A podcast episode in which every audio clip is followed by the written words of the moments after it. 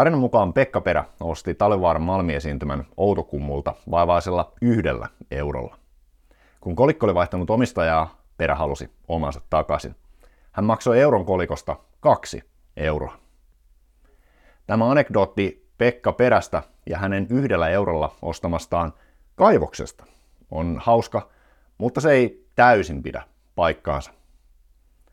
Outokumpu kyllä myi Talvivaaran malminetsintäkohteen perälle mitättömään hintaan, mutta kauppasumma oli kaksi euroa, kuten perä kertoi myöhemmin arvopaperin haastattelussa. Hän ei kuitenkaan koskaan sen suuremmin lähtenyt oikomaan tietoa yhden euron jättikaupasta, sillä Pekka Perän mukaan yhden euron story myi maailmalla niin hyvin. Hyvät tarinat myyvät. Pekka Perä tiesi sen ja hän omisti sellaisen. Euroopan suurin nikkeliesiintymä, bakteerit liuottamassa Malmista metalleja sekä mainittu yhden euron jättikauppa. Sijoittajat olivat myytyjä ja Talvivaaran osakkeet tekivät kauppaansa. Loppu onkin historiaa. Tämä on Suomen ikimuistoisimmat Businessmokat-sarja. Tässä sarjassa käymme läpi suomalaisen taloushistorian epäonnisia hetkiä muutamien yhtiöiden kautta. Puhutaan siis Talvivaarasta.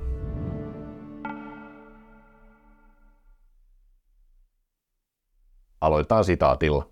Kukaan ei myy mitään tunnuslukujen hyvyydellä, vaan mielikuvilla. Kassavirtakäyrä on hyvä tietää, mutta tarinalla hanke myydään. Kerrot esimerkiksi, mitä teet seudulle, kun perustat kaivoksen ja kuka sinua tukee. Pitää olla hyvä tarina. Ei kukaan kehu, että hyvät faktat. Faktat voi tarkistaa aina jälkikäteen. Pekka Perä kommentoi Suomen Kuvalehden henkilökuvassa loppusyksystä 2007. Talvivaara listautui Lontoon pörssiin aivan kesän 2007 kynnyksellä ja keräsi sijoitteilta yli 300 miljoonaa euroa.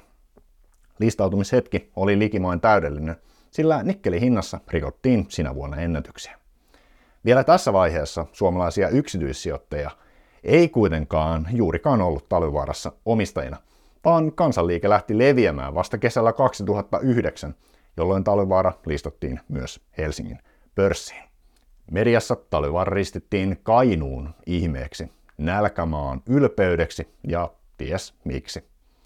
Kainuun maakuntalehdessä, Kainuun Sanomissa, Talvivaara oli esillä lähes joka toinen päivä. Talvivaara myytiin suurilla luvuilla. Arvioitiin, että kaivosalueella olisi vähintään noin 340 tonnia malmivarantoja. Ja pieleenhän se meni. Sillä arvioita täytyy korottaa myöhemmin vielä selvästi.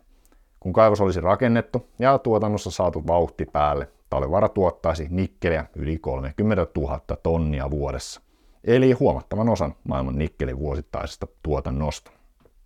Sivutuotteena syntyisi kobolttia, sinkkiä ja kuparia. Erinomainen tarina, jopa liiankin hyvä ollakseen totta. Raaka-ainepuumit teki kaikesta vielä suurempaa. Nikkelistä maksettiin parhaimmillaan kymmeniä tuhansia euroa tonnilta, Kiitos Kiinan, jonka aikaansaama kaivoshype oli huipuissaan. Ja poliitikot vasta olivatkin tyytyväisiä. Suomeen rakennettaisiin yksi maailman suurimmista nikkelikaivoksista. Nyt tulee rahaa. Suurten lukujen lisäksi olennainen myyntivaltti Taljovaarassa oli myös niin sanottu bioliuotusprosessi. Nälkämaan malmi oli köyhää, mutta bioliuotuksella louhiminen kyllä kannattaisi, vaikka hinnat notkahtaisivat. Bioliuotuksessa ei sinällään ollut mitään uutta, mutta nikkelimalmiin prosessia ei yhtä arktisissa olosuhteissa ollut aiemmin kokeiltu. Talvivaarassa kokeiltiin. Talvivaaraan rakennettiin malmimurskeesta 60-metrinen koekasa ja prosessi osoittautui toimivaksi. Nikkeli sitoutui halutulla tavalla liuokseen. Onni suosi rohkeaa ja Pekka Perähän omisti onnen lantin. Jos kaikki olisi mennyt kuten suunniteltiin, kaivos olisi menestynyt. Talvivaaran puheet eivät kuitenkaan missään vaiheessa vastanneet tekoja. Finanssikriisi iski maailmantalouteen ja veti nikkelin hinnan mukana. Talvivaaran kaivoksen ylösajo kangerteli teknisten ongelmien vuoksi ja tuotanto ei missään vaiheessa yltänyt ennusteisiin. Keskustelu kaivoksen aiheuttamista ympäristöhaitoista alkoi kiihtyä. Ensimmäinen vuoto Talvivaaran pahamaineisessa kipsisakka-altaassa havaittiin pian sen käyttöönoton jälkeen vuonna 2008. Seuraavaan vuotoon havahduttiin paria vuotta myöhemmin. Lähiseudun asukkaat syyttivät Talvivaaraa mökkivesien pilaamisesta ja tutkimuksissa kaivoksen jätevesissä havaittiinkin selvästi sallittuja korkeampia päästöjä. Kohkaus Kainuun ihmeen ympärillä muutti sävyä, ja kärkkäimmät kommentoijat alkoivat vaatia kaivoksen sulkemista. Talivaaran pahimmat ongelmat olivat kuitenkin vasta vielä edessä. Vuosi 2012 muistetaan Suomessa sateista. Sotkamossa vettä satoi kuin saavista, mikä täytti kaivoksen altaat ääriään myöten. Kipsisakkaalla se ei kestänyt. Pato murtui ja alkoi vuotaa lähialueen vesistöihin ympäristölle haitallista metallipitoista vettä ja sakkaa. Kaivoksesta alkoi pulputa loputtomasti puhetta. Melkein kaikilla oli Talvivaarasta jokin mielipide. Kirjailija Jari Tervo kirjoitti Talvivaaraa käsitelleen kolumnin, jonka otsikko oli Paskavaara. Onnettomuustutkintakeskuksen vuonna 2014 julkaiseman raportin mukaan onnettomuus tapahtui, koska käyttötarkoituksen vastaisesti Talivaaran vesivarastona käytetyn kipsisakka rakenne ei kestänyt kipsisakan päälle varastoidun veden hydrostaattista painetta. Kipsisakkaaltaan kalvo repesi ja altaaseen varastoitu vesi pääsi valloilleen. Raportin mukaan altaan kaksi aiempaa vuotoa olivat todennäköisesti heikentäneet sen rakenteita ja olivat omiaan edesauttamaan uuden vuoron syntymistä. Onnettomuuden seurauksena Talvivaaran päivät olivat käytännössä luetut. Seuraavana syksynä Talvivaara Sotkamo hakeutui yrityssaneeraukseen ja sitten konkurssiin. Kaupankäynti pörssiin listatun emoyhtiön Talvivaara kaivososakeyhtiö Oyjin osakkeilla keskeytettiin marraskuussa 2014. Yhtiöllä oli tuolloin noin 80 000 suomalaista osakkeen omistajaa. Talvivaara oli kansan osake. Sillä oli enemmän omistajia kuin esimerkiksi koneella, nesteellä tai Wärtsilällä.